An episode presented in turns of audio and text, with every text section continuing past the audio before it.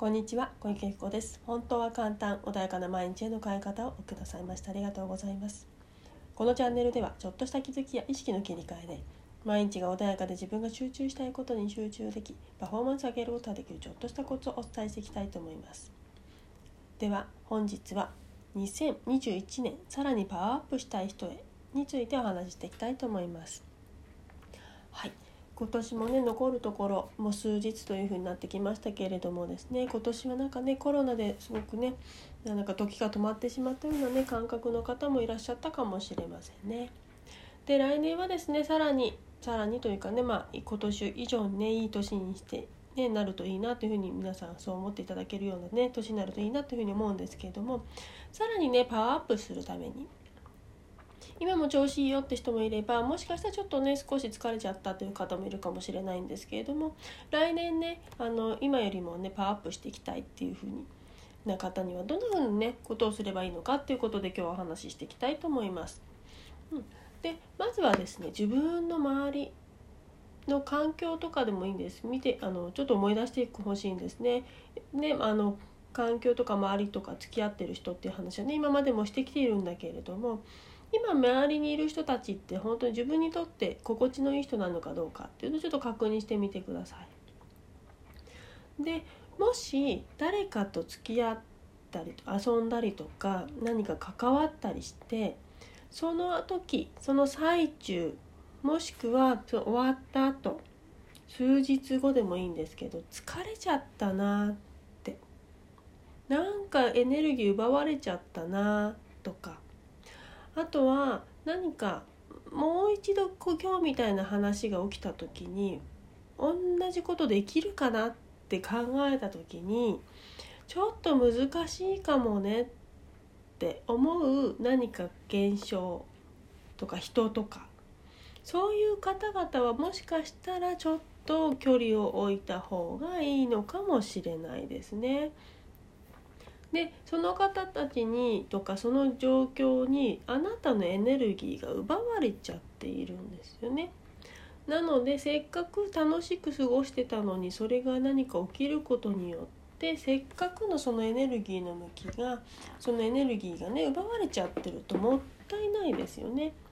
なのであの来年2021年さらにパワーアップしたいって思ってる方はそこを少し意識してそういう現象が起きてる時はちょっとねあのそこから離れるといいかもしれませんね。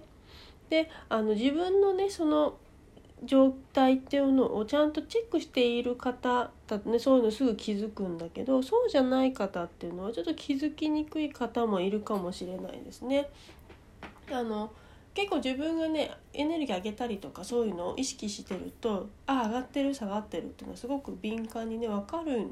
ようになるんですけど普段そういうことされなかったりとかいつも落ちてる状態だとそれが当たり前になりすぎちゃって気づけないんですよね。なのでそこに意識を向けていくとちょっと自分のパワーバランスっていうか自分の中のねパワーバランスってあのなんだろう力関係とかそういうことではなくて自分のエネルギーの状態っていうのがすごく分かってくるのでそれで調整をされるといいかなと。で自分のパワーを上げてくれる方エネルギーを上げてくれる方のそばに行くとすごくいいですよね。であのどうしてもですね結構私、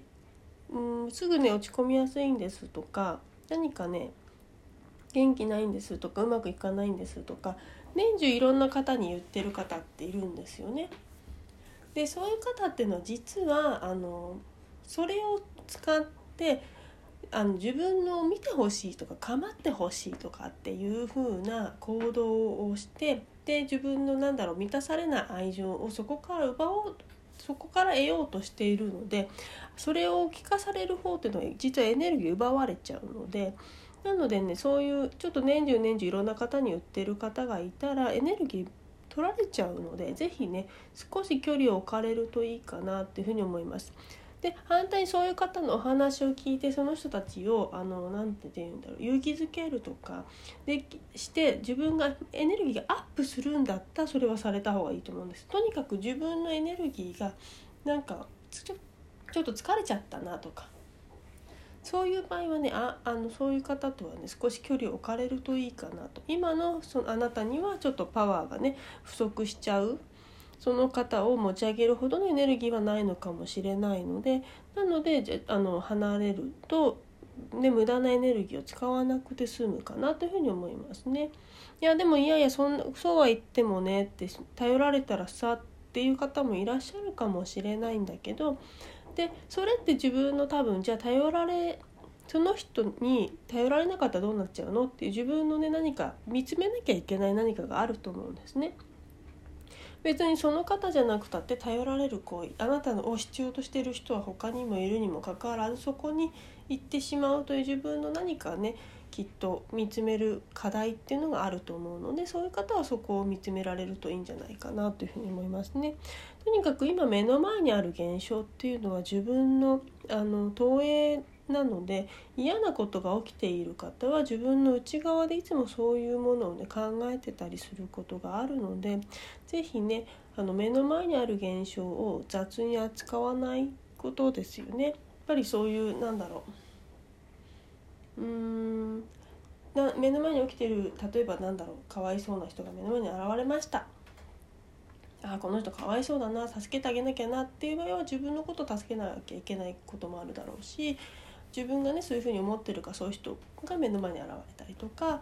あとはなんかいろいろごちゃごちゃ言われちゃう否定されるって思ってる人は自分が自分のことを否定してたりするのでそういうふうにねあの目の前にいる人がどうのこうのではなくてそれを見て受けて聞いてね自分自身の改善点を見つけるっていうふうにねされるといいですよね。でその上でさらに自分のエネルギーが何だろう落ちちゃうっていう場合はそこから離れるどうしたらこの状況をから脱することができるんだろうっていうふうに自分と対話をしてほしいなというふうに思いますね。でその中であこの人一緒にいるといいなって人がだんだんだんだん分かってくるのでその人たちと一緒にいるためにはどうしたらいいんだろうとかなんでこの人はこういうふうに元気なんだろうっていうふうにそっちに意識を向けていくとどんどんどんどんねあの